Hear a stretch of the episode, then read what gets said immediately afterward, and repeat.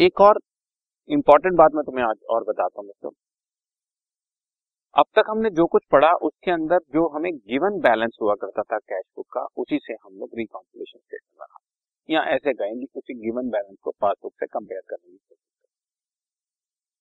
But reality में या ऐसे कहें कि प्रैक्टिकल लाइफ में, जब bank reconciliation statement at the end of the period होता है जैसे फॉर एग्ज़ाम्पल तुम क्वार्टरली अपनी फाइनेंशियल स्टेटमेंट बना रहे हो तो at the end of quarter yearly बना रहे हो तो at the end of the year half yearly बना रहे हो तो at the end of half year बीच में जब तुम बैंक रिकॉन्सिलेशन स्टेटमेंट बनाओगे तो वही सिस्टम है जो मैंने अभी को बताया.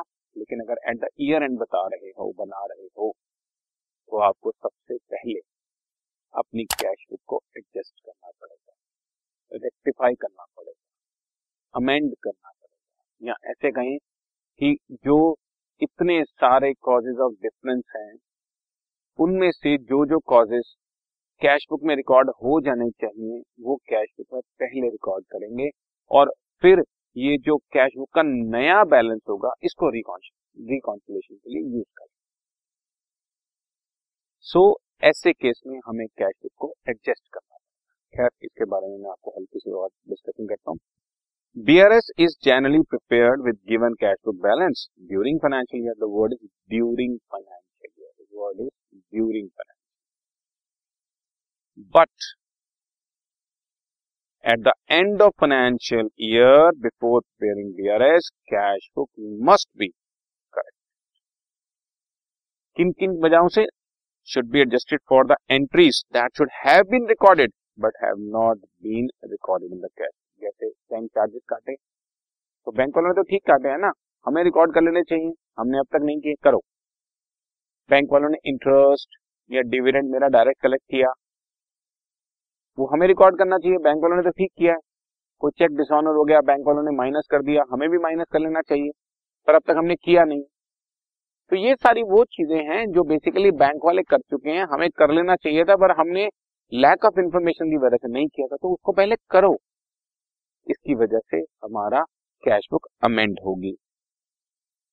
कैश बुक अमेंड होने के बाद जो फाइनल बैलेंस निकलेगा, वो फाइनल बैलेंस बीआरएस के लिए यूज़ करना है और it is so because balance it show the correct bank balance which show the rectified cash जब तक तुम रेक्टिफाइड कैश बुक नहीं बनाओगे, तब तक करेक्ट कैश बुक का बैलेंस नहीं निकलेगा और बैलेंस शीट में, मैंने बताया ना एट द ईयर एंड अगर मैं बीआरएस बना रहा हूँ तो मुझे बैलेंस शीट भी बनानी है। उस बैलेंस शीट में मुझे करेक्ट बैंक बैलेंस शो करना है और वो मुझे रेक्टिफाइड कैश देगी। ड्यूरिंग द ईयर तो मैं जो मर्ज़ी करता रहूँ, क्योंकि मुझे बैलेंस शीट तो बनानी नहीं है।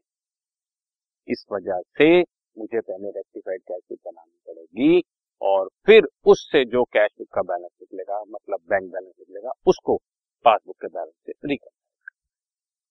कैश बुक में जो जो ट्रांजेक्शन करते हैं बैंक चार्जेस इंटरेस्ट चार्ज या interest allowed by bank and then then bank reconciliation is prepared with the corrected cash ठीक है? Okay this podcast is brought you by Hubhopper Shiksha Abhiyan अगर आपको ये पॉडकास्ट पसंद आया तो प्लीज़ लाइक शेयर और सब्सक्राइब करें और वीडियो क्लासेस के लिए शिक्षा अभियान के यूट्यूब चैनल पर जाएँ।